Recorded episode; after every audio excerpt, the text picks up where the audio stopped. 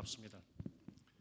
우리 찬양 인도하시는 분은 굉장히 오래되신 것 같아요. 제가 오래전에 뵀는데 아직까지 자리를 내놓지 않고 꾸준히 저렇게 뭐를 하려면 저렇게 꾸준히 여러분 충성을 잘 해야 되고요. 여러분 무슨 정신으로 오늘 이렇게 오셨는지 모르지만 선교사들도 이 코로나 때문에 현지를 떠난 마당에 이렇게 앉아있는 사람들 보면 참 정신없는 사람들이라 그런 생각이 들어지고, 그냥 저 아프리카로 또 인도로 보냈으면 하는 그런 생각이 좀 들기도 합니다. 이영주 목사님 뭐 저를 별로 좋아하진 않지만 저는 이영주 목사님을 참 좋아합니다. 제가 참 많이 배우고요.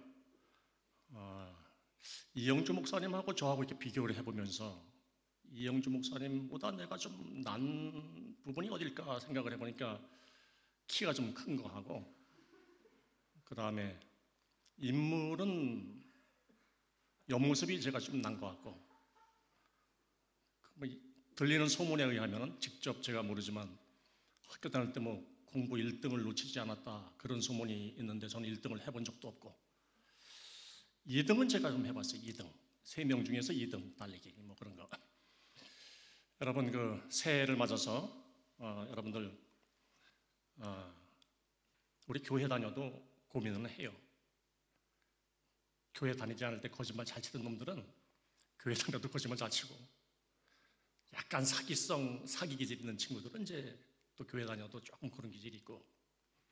그런데 우리가 이제 존재라고 하는 존재, 하나님의 자녀가 됐다라고 하는 그런 은혜. 그리고 이렇게 또 많은 분들이, 여기가 또 강남 아니에요? 강남? 저는 강남 이번에 한 3년 만에 온 것 같아요.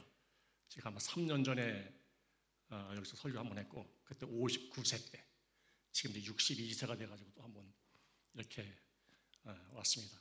감사하고요. 우리가 이제 새해를 맞았는데, 가급적 그 새해는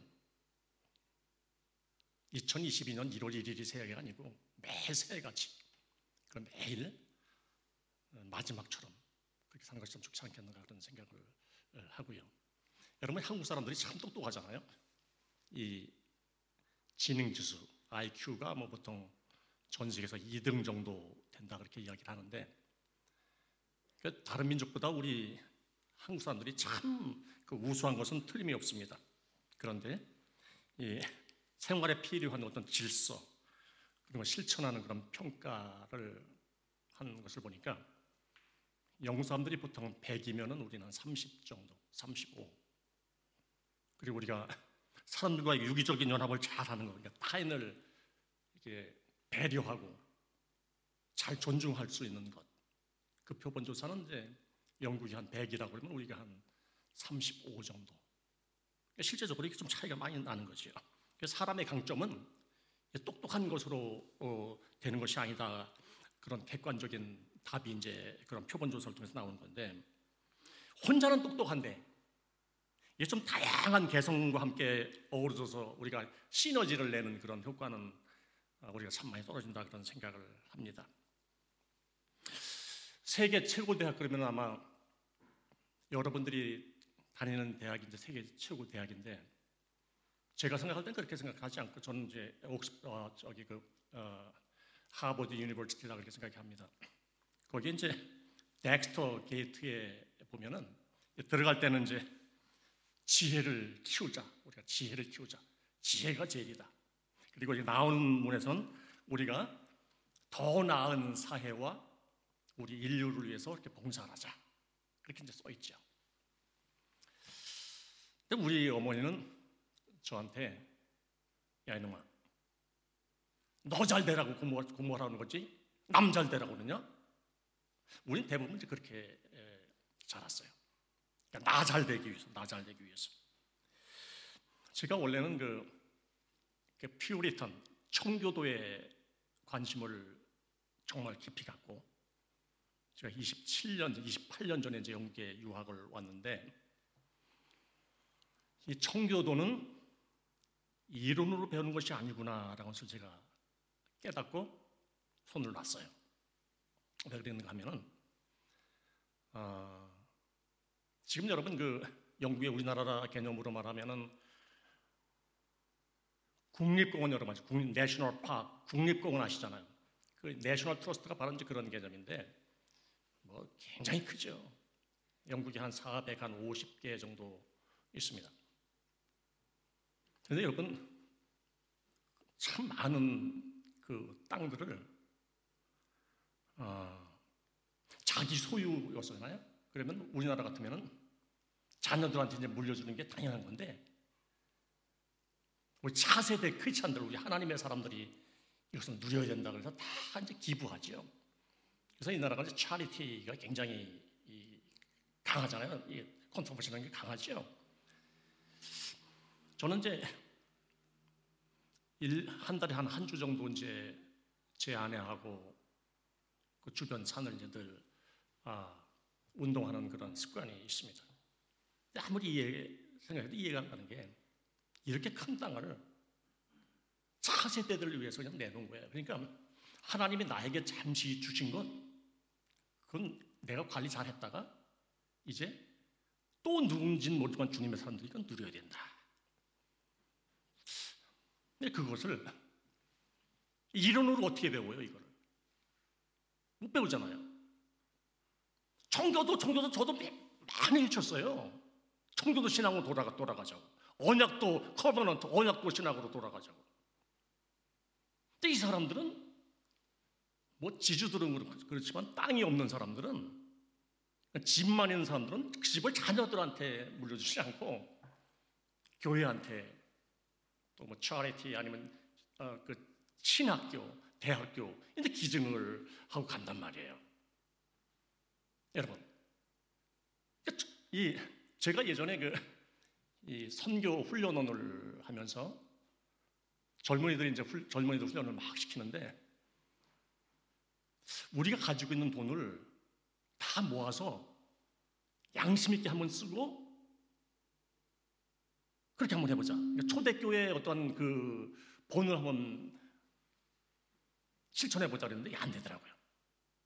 다 되는데 그렇게 뜨겁기도 하고 뭐 금식하고 이런 애들이 돈에서는 안 되더라. 다 모아 쓰는데 한 20일쯤 지나니까 돈통에 돈이 다 떨어져. 그 어떤 녀석은 정말 순수하게 자기 돈으로 해서 뭐 화장실에 뭐 이 휴지 갖다 놓고 샴푸도 갖다 놓고 또 뭐 이 치약도 사다 놓고, 그런데 한 2개월 지나면은 번아웃 돼. 나만 의인이 된 거야 그동안. 야, 이게 한국 사람들이 이거 안 되겠구나, 제가 그런 생각을 그때 했어요. 여러분, 이 사회성 평가 내용을 이렇게 가만히 보면서 우리가 참 교회 안에서도 그렇지만 잘못 똑똑한 사람들을 너무나 많이 키우고 있다. 하나님 존재라고 하는 개념으로서의 이 사람을 판단하는 것이 아니고 조건으로 우리가 끊임없이 판단하잖아요. 믿음 좋은 사람이면 다 된대. 네? 믿음만 좋은 사람 같다 그러면 또 다 따져, 다 조건 내걸어요. 여러분, 그 사회성 평가 내용을 보고 제가 그래서 신앙적인 관점으로 이렇게 생각을 해봤는데 우리나라는 하나님께서 독특한 신앙 훈련을 시키시는구나. 보세요. 주일만 뭐 예배드려도 누가 뭐라고 할 사람 없는데 수요일 날 오늘 나와야 되지. 여러분도 셀 모임 하죠. 또 새벽기도 한다고 그러지, 뭐 금식기도 한다고 그러지. 요즘은 안 그런데 뭐 철야기도 하지요. 또 성경공부가 얼마나 많아 우리가 지금. 이게 우리가 가만히 보면요, 뭐 그 정도는 괜찮은데 세상에 대한민국처럼 이 헌금 종류가 많은 데가 없어. 큰 건 한 30종류 됩니다. 30종류 헌금이. 그러니까 이게 미친 짓을 하고 있는 거예요. 그러니까 교회 내면만 우리가 가만히 이렇게 살펴보면 막 숨이 막힐 것 같아. 그러니까 하나님께서 야, 이 대한민국 사람들은 저렇게 막 세배포도 뛰어야 조금 변하겠구나라고 하나님께서 그렇게 하셔서 우리들에게 그렇게 예배나 다른 부분들을 이렇게 하나님께서 간섭하셨는가 그런 생각이 좀 되고요. 믿습니다라는 얘기는 얼마나 잘했는지 몰라. 기도할 때보다 믿습니다. 그리고 돌아서 다 안 믿는데 아멘도 잘하고 뭐 그런데, 그러니까 안 믿어지니까 자꾸 믿습니다 뭐 그런 것 같기도 하고. 그러니까 혼돈스러울 때가 참 많다는 거죠. 여러분, 이게 우리가 사실 영국에 살면서 영국이 무너집니다. 그런 얘기 우리 한 20년 전부터 했어요. 근데 영국은 한 1680년 됐죠. 우리는 이제 한 140년 만에 이제 우리나라는 막 무너지고 있는 걸 눈에 여러분 보잖아요. 그러니까 빨리빨리 문화는 정말 빨리 무너지게 돼 있어요.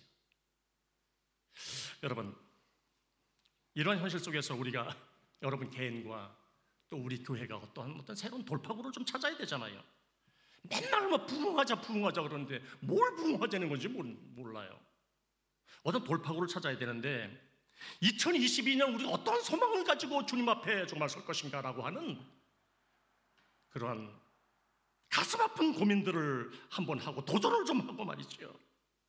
그 관점을 우리는 이미 좀 알지만 우리가 잘 아는 이 본문 이 창세기 12장 가지고 우리 잠시 좀 나눠보려고 하는데, 실제는 저는 그 주일날 설교를 25분 정도 해요. 그런데 이제 우리 이영주 목사님은 40여 분 정도 하기 때문에 제가 지금 끄는 거야, 시간을. 이렇게 맞춰서 끄는 거야. 원래 20분만 하고 딱 가려고 했는데 목사님이 축도까지 다 하고 그리고 가야 되니까 가라고 이렇게 자꾸 뉘앙스를 주는데, 저는 저 시골 살거든요. 강남에서 저 시골 왕복 지금 집에서 출발해가지고 여기까지 왔다 가면 5시간 걸려. 제가 계산해 보니까. 그거 와서 20분 설교하려고 부르셨는데 안 불러주셔도 되는데, 불러주셔서 하여튼 감사하긴 하지만 어떤 본토 친척 아비집을 떠나가지고 하나님이 지시할 땅으로 막 하는 음성을 들었잖아요. 그러니까 말씀에 순종하고 그 믿음의 뜻을 이루기까지 시간이 많이 걸립니다.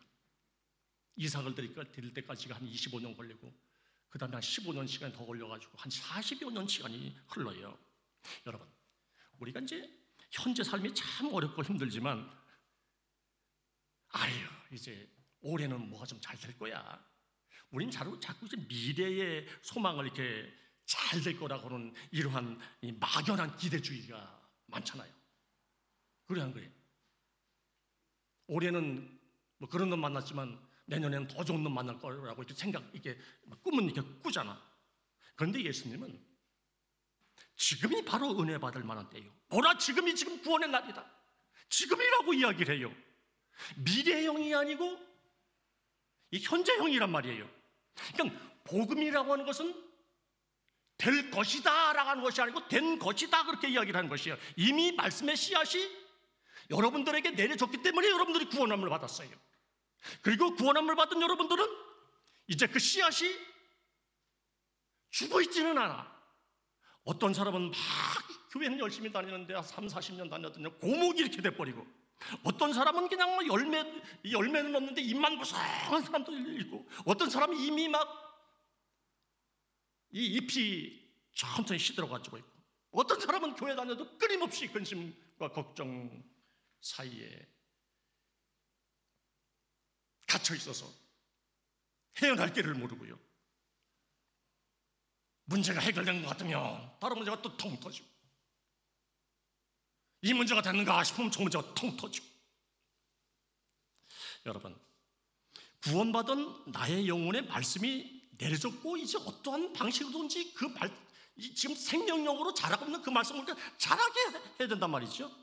이게 원래는 참 순종이 쉽지 않지만 순종이라고 하는 그런 걸 통해서 열매를 우리가 누리기만 하면 되는데, 자꾸 현재 지금 나는 아니면서도 자꾸 미래에는 어떻게 될 거야, 내년엔 좀 낮을 거야, 작년보다 올해는 좀 낮을 거야. 그리고 또 여기서 여러분, 작년에는 참 많이 고생 많이 했지요. 올해는 주님께서 확 열어주시기 바랍니다. 그러면 또 아멘. 그리고 목사도 정신 나갔고 앉아있는 청중들도 정신 나가가지고 뭐가 뭔지 몰라. 그러니까 우리 신앙의 이 언밸런스 이런 부분들을 어떻게 할까, 이런 것이죠. 여러분, 이게 아브라함이 원래 하나님의 인도함을 받은 건 분명하잖아요. 그런데 계속해서 육신의 생각에 사로잡혀 똑같아요. 아브라함이나 우리나 믿음의 조상 같은 소리 하지 말라 그래요. 똑같은데, 그러니까 말씀과 이 세상 사이에서 없이 반복하고 실수를 하고, 삶의 열매가 또 얼마나 굴욕적이었습니까? 자기 아내 그 여종 하가를 통해서 이스마이라고 하는 사람을 낳더니 그놈 때문에 21세기 현재까지도 우리 모슬렘하고 우리 개신교가 지금도 원수가 됐잖아요. 끊임없이 충돌한단 말이에요. 하나님은 정확하게 말씀을 해주시는데 계속해서 막 계산하고 또 기다려보고 의심하고 불순종을 해요. 그래서 이제 3절 말씀을 보면은 너를 축복하는 자에게 복주고 너를 저주하는 자에게 저주한다, 그런 말씀을 했어요. 이 말씀의 의미는 이 사람이 다 똑같잖아요. 아브라함을 참 귀하게 여기고 따른 사람들이 많이 있었는가 하면은 또 아브라함을 싫어했던 사람들도 엄청 많았던 얘기예요. 그런데 우리는 그렇게 아브라함과 똑같은 옷을 입고 지금 산단 말이에요.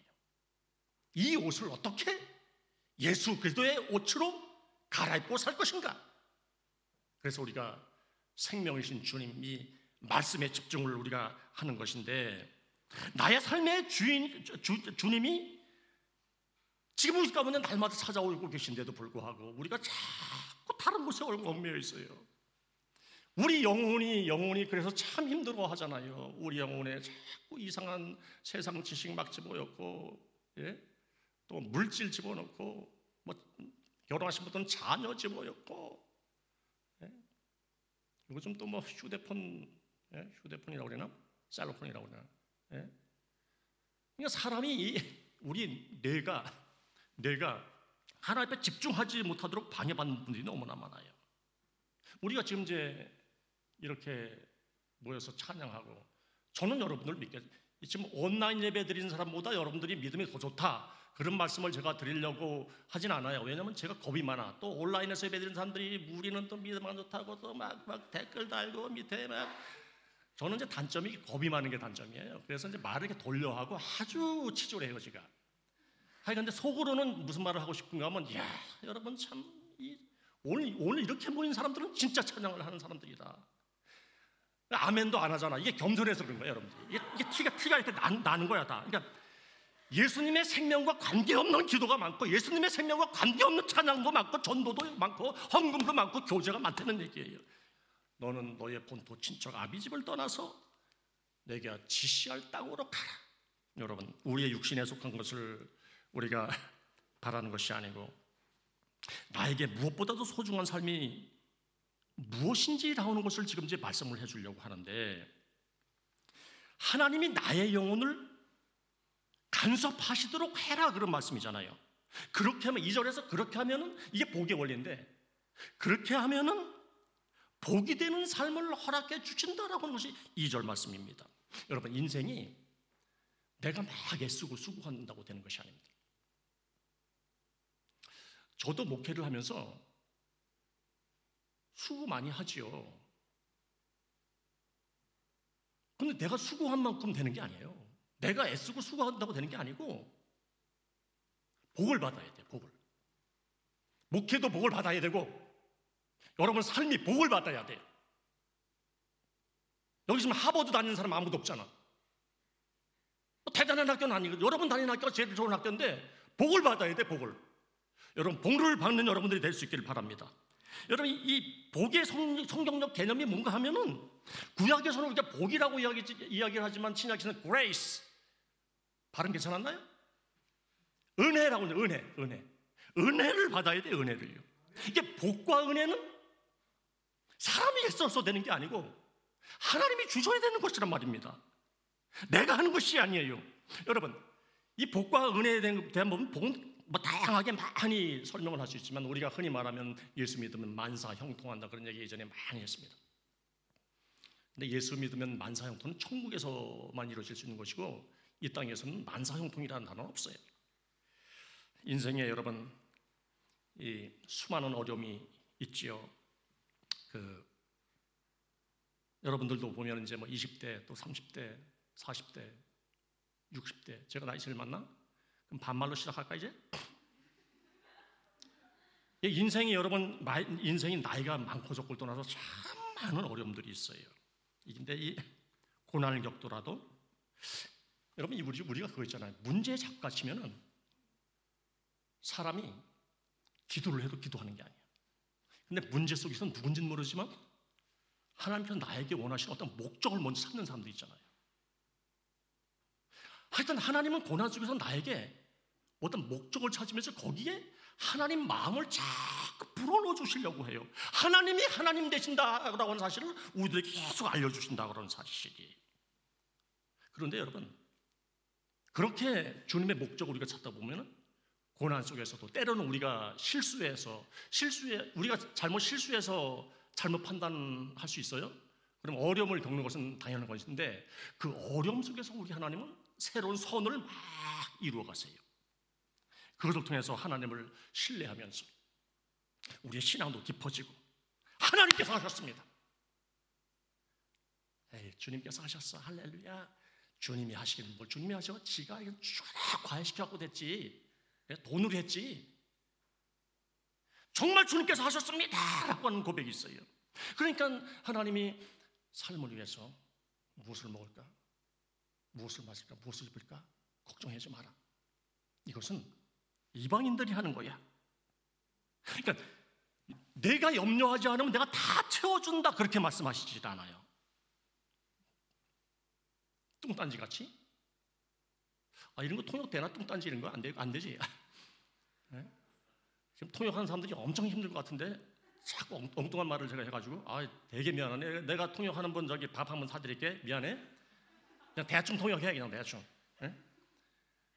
여러분 이게 사람이 어떤 것에 집중으로 하려고 할 때 하나님 나라와 의의가 무엇인지 잘 모른단 말이에요. 그러니까 하나님 나라와 의의를 구한다는 것은 뭐 교회 가서 교회를 많이 해라 이런 얘기가 아니잖아요. 우리들의 삶의 본질적인 소속은 땅이 아니라 하늘나라다. 우선순위가 무엇인가를 우리 마음 가운데 잘 좀 책박힌 목과 같이 좀 박아라 그런 얘기거든요. 그러니까 우리가 여러분 우리의 정체성이 무엇이냐 본질이 무엇이냐 그것을 먼저 알려는 거예요. 교회만 자꾸 왔다 갔다 하지 말고 밖에 나가서는 아무 힘도 못 쓰고 그렇게 하지 말고 내 본질이 무엇이냐. 우리가 육신을 입고 살기 때문에 당연히 의식주 걱정하지요.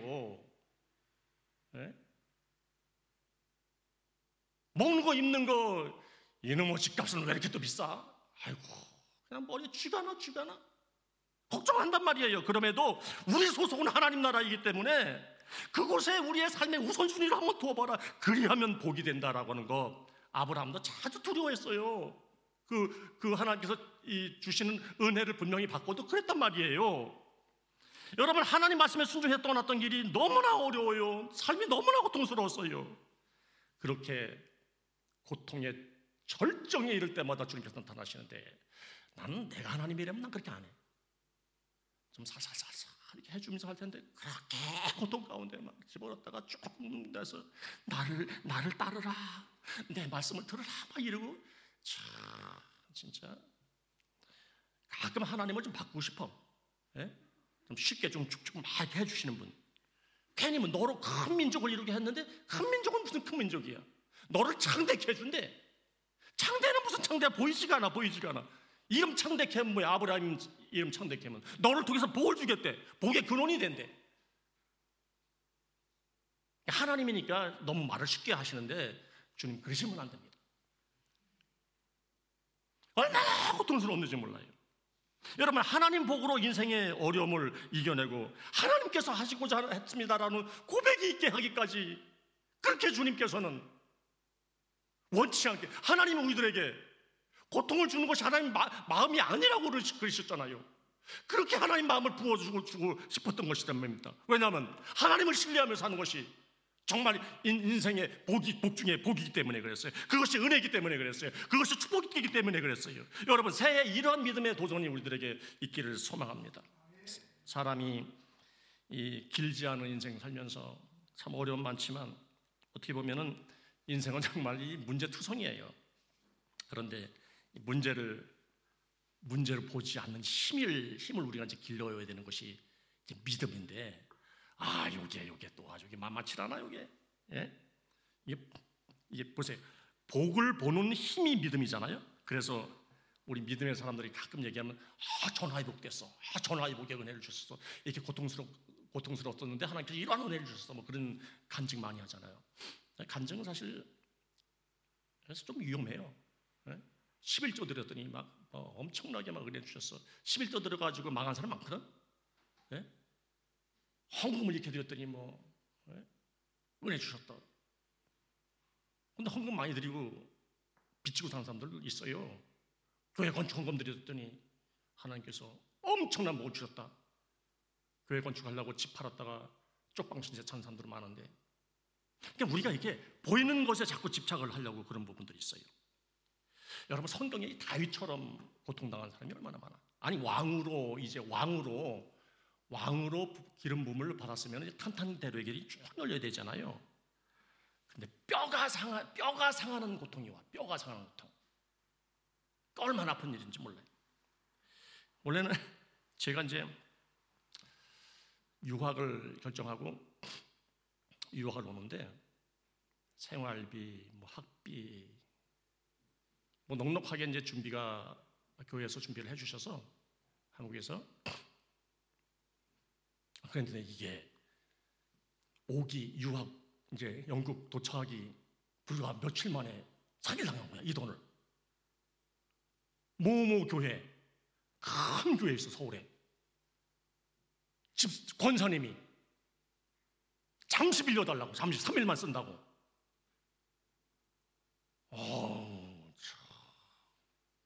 잠시 빌려달라는 걸 조심하시기 바랍니다. 그래가지고 이게 본의 아니게 사기를 맞았잖아요. 사기를 맞았는데 제 아내한테 제가, 여보, 내가 먼저 가서 자리를 잡고 아마 우리 아이들하고 당신 불러드릴 것 같아. 그랬더니 우리 집사람이 굉장히 용감해요. 죽어도 같이 살고 살아도 같이 살아야 된대. 근데 우리가 그때 애가 셋이었었어요. 지금 넷인데. 근데 어느 교회라고 이야기하지만 다섯 있는 목사도 있어. 애가 다섯. 그러니까 나는 그 교회 목사는 이기는 게 없어. 네? 어찌하여 그렇게 다섯씩이 낳았는지 난 이해가 안 가. 난 내가 넷을 낳았는데. 그러니까 애들도 다 데리고 왔는데 한국 돈으로 53만 원을 가졌죠. 53만 원. 그때 당시 이 원화와 이 파운드 가치가 1188원이었어. 그때 쌌어. 1188원. 그러니까 473파운드가 나오는 거야. 히드로 공항에서. 여러분, 제가 여기 복서울이라고 하는 거 아나? 복서울. 거기 보면 이제 한국으로 말하면 가락동 농산물 시장 같은 곳이 있어요. 제가 거기서 한 주소 다 먹었습니다. 네? 아침 기도 마치면 둘이서 한 30분 걸어가서 또 감자 네? 또 여러 가지 그냥 과일 이런 거 쓰레기통 뒤져가지고 제가 그렇게 살았어요. 그게 한 달, 두 달이 아니에요. 그래서 그 중에 또 막내가 태어났어. 그래서 4시 된 거야, 4시. 원래는 5시야, 원래는. 근데 먼저 하늘나라 가서 그렇지. 걔만 갔으면 지금 그 어느 목사님하고 똑같은데 이게 5시 딱 됐는데. 여러분 보세요. 저는 분명히 비전을 받고 왔단 말이에요. 한국에서. 이 청교도에 대한 거 21세기는 이렇게 준비해야 된다라는 것을 그렇게 왔는데, 그렇게 왔으면 탄탄대로가 쫙 열려야 되잖아. 예? 근데 고난이 확 오는 거예요, 고난이. 1년, 2년, 3년, 4년 풀릴지를 모르게 오는 거예요. 나는 그때 착각을 한 거죠.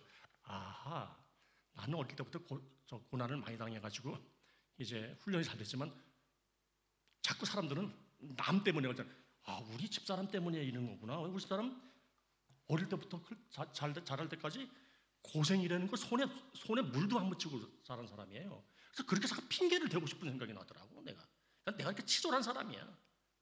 용기도 없지, 겁도 많지, 치졸하지. 그러니까 나는 참 우리 교인들이 불쌍해.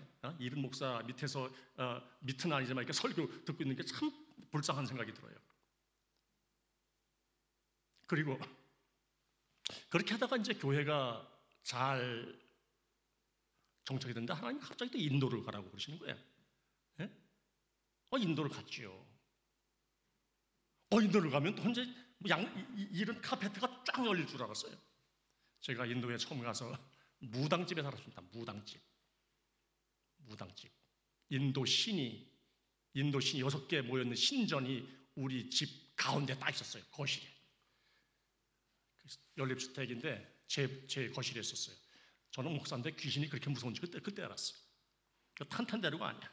다윗은 여러분, 다윗이 왕으로 기름 부음 받았으면 됐는데 너무 고통스러워가지고 이 시편을 보면 곳곳에 그 아픈 상황들을 그냥 고민하고 토로했는데 그럼에도 불구하고 나의 구원은 오직 하나님께 있습니다. 이것이 복된 믿음이라고 하는 사실을 시편을 통해서 우리들에게 알려주시잖아요. 선진국이라고 하는 그런 나라의 특징을 보면 이제 아무래도 이 거리가 깨끗한데 이 청소를 잘하는 시스템도 물론 있긴 하지만 쓰레기를 잘 버리질 않아요. 그래서 깨끗한 것인데 집안에 여러분 아무리 이 깨끗해 보여도 쓰레기가 나오잖아요. 그러니까 깨끗한 집의 특징은 쓰레기가 이 쓰레기통 안에 있다는 게 이제 깨끗한 건데 하여간 지저분한 집은 일단 정리가 잘 안 돼요. 우리 집사람이 참 괜찮은 사람이야. 나중에 이영주 목사님한테 물어봐봐. 정말 괜찮은 사람인데 정리정돈이 안 돼. 이게 오늘 이제 안 보기 때문에 이제 제가 마음대로 이렇게 이야기하는 거예요. 보면 얘기 못 해요, 또. 예? 저는 정돈을 조금 하는 정돈해 놓으면 또 치우고 정돈하면 또 하고 반말은 또 쥐가 듣고 낱말을 새가 듣는다 다 들어갈 수도 있겠네 또. 예?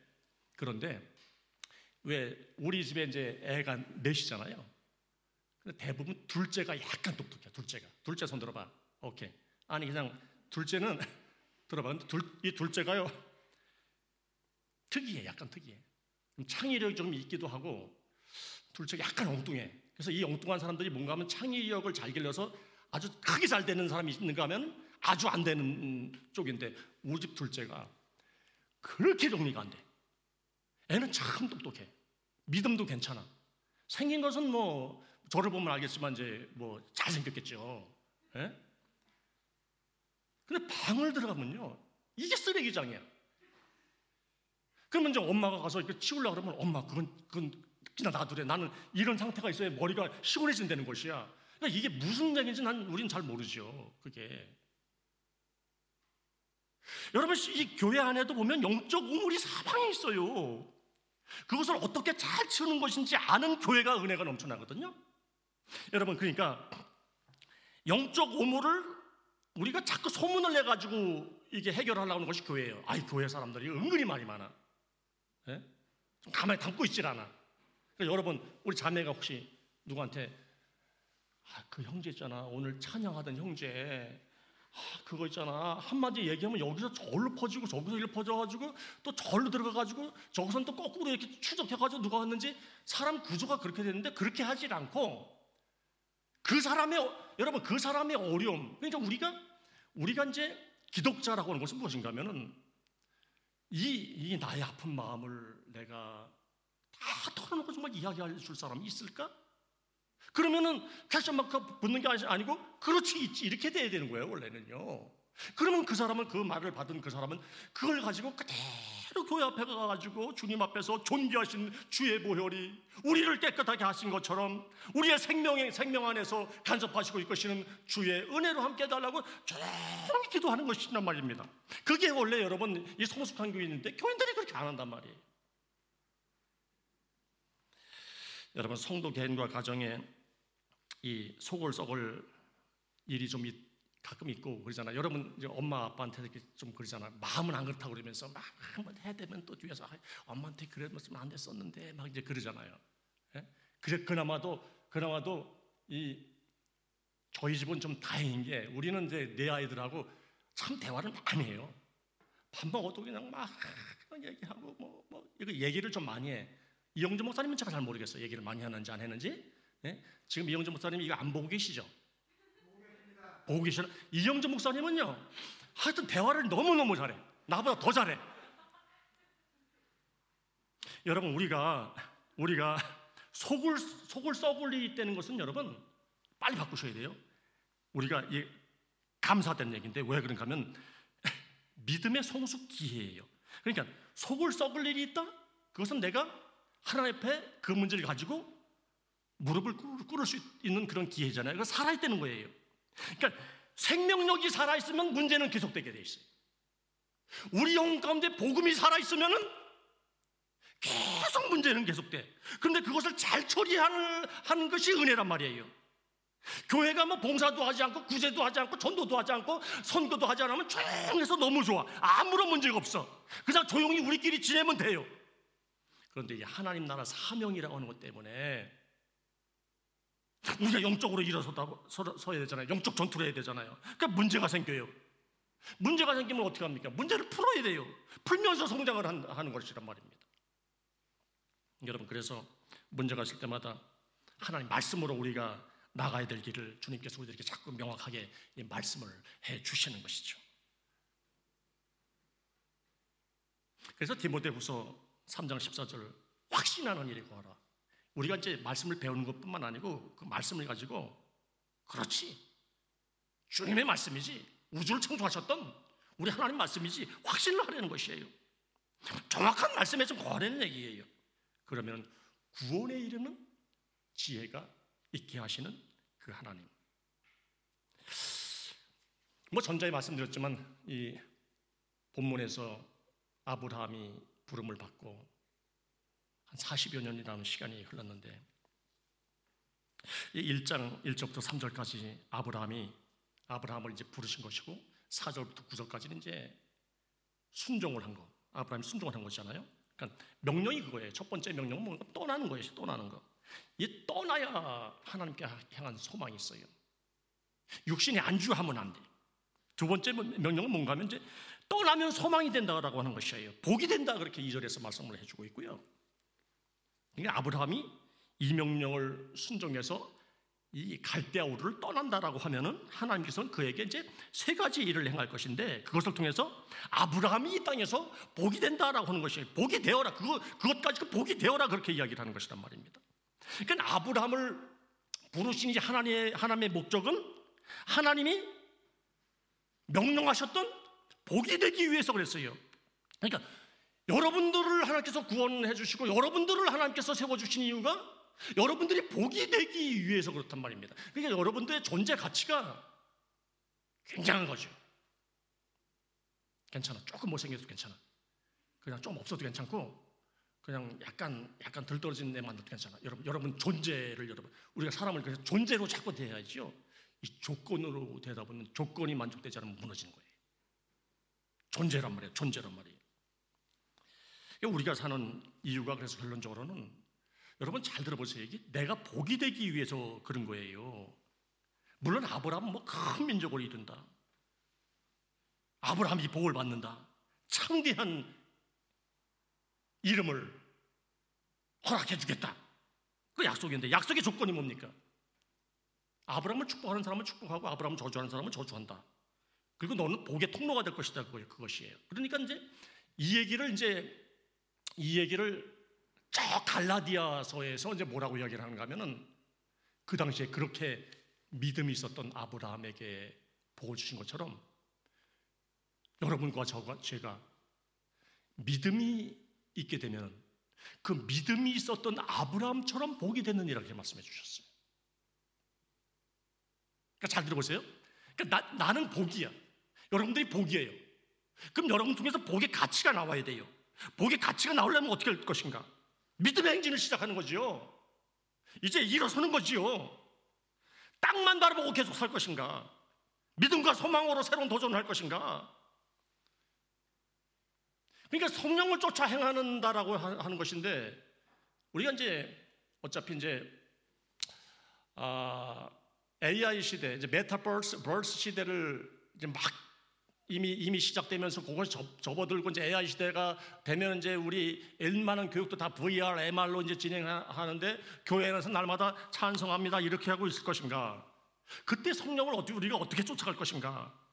물론 육체의 소욕은 자꾸 성령께서 원하신 걸 싫어하고 성령의 소욕은 육체가 원하는 것을 싫어하는데, 이런 시기에 우리가 어떻게 이런 영적 고민을 할 것인가 해야 되거든요. 근데 하나님 말씀은 변치 않는단 말이에요.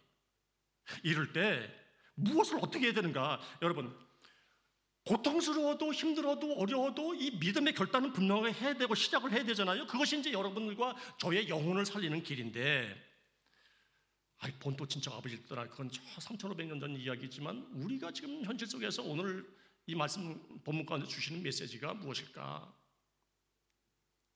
앉아있는 거니까 안주하지 말라는 얘기거든요. 그러니까 여러분들이 안주하지 않으면 여러분 때문에 다른 사람들이 이제 복이 되는 것이에요. 그러니까 여러분들이 먼저 예수님을 믿은 이유가 뭔가 하면 여러분 때문에 여러분 가족이 복이 되는 것이에요. 여러분 때문에 또 다른 사람들이 복을 받는 것이에요. 여러분, 저는 우리가 이제 공부 이렇게 하고 또 한국 가기도 하고 또 뭐 직장 생활 또 뭐 고민도 해야 되고, 예전에 우리 한 20여 년 전일 때는 25년 전일 때는 여기서 석사만 하고 가면 한국에 뭐 LG나 현대 뭐 이런 데 바로 과장으로 그러니까 가고 그랬어요. 요즘은 이제 택도 없는 얘기인데, 어떻게 내가 공부를 하면서 이 신앙의 관점을 잘 세우고 하나님의 복이 되게 할까? 이런 사람들은 돼요. 이게 돼요. 자꾸 고민하고 근심하고 걱정하다가 또 막 무너지고 현장 보고 또 거친 파도 보고 또 뭐 살려주세요 막 이러다가 또 막 나가서 또 기도하는데 또 현실이 안 열리고 막 그 우합지졸로 하지 말고, 우리가 결단이라는 것을 자주 하는데 3일 했다가 뭐 이틀 다시 했다가 그렇게 하지 말고, 성경이 진리라고 하면 진리 안에서 우리가 어떻게 복이 되게 할까? 사실은 여러분들이 가는 곳곳마다 복이 돼야 돼요. 그러니까 저도 이제 이 목회를 하지만 저만의 어떠한 그 하나님을 향하는 사고가 있잖아요. 나는 가는 곳곳마다 주의 백성들이 살아날 수 있도록 하는 것이 나의 소명이다라는 것이에요. 그러니까 여러분들이 가는 곳곳마다 복이 되게 할 수 있는 거. 그러니까 나 하나 먹고 살기 막 바빠서 막 좌충우돌하지 않고, 여러분 때문에 여러분 가정이 복이 되고 여러분 교회가 복이 될 수 있는 거, 그거잖아요. 그래서 우리가 어떻게 그러니까 일어나라는 건데, 여러분 우리가 정말 의지해야 되는 것이 혈연지연 부모가 아니에요. 그 부분도 중요하지만 하늘의 하나님이 나의 삶의 목표와 목적과 힘이 될 수 있다는 것이 어떻게 할 것인가? 그건 하나님을 의지하는 결단을 통해서 하는데, 뭐 말씀 가지고 되는 게 아니고 이렇게 되는 것이 아니고요. 우리 이영주 목사님 그 메시지 통해 가지고 여러분들이 계속해서 잘 들어보시면은, 또 그분이 또 아주 설교의 은사가 있잖아. 이분이 내가 느끼기에는 영국의 한인 목회 중에서 저 설교를 제일 잘해요. 빨리 아멘 하세요. 아니 진짜 그런, 저는 이 목사님을 이렇게 좀 계속 배우고 싶은데 저를 잘 안 만나주는 아주 이상한 그 취미가 뭐 있긴 합니다만, 여러분 좋은 교회에서 신앙생활 잘하는 거 참 복이라고 생각되어지고요. 이 요즘에 목사도 좋은 성도 만나야 되지만 성도분들도 좋은 목회자 만나는 거 복입니다.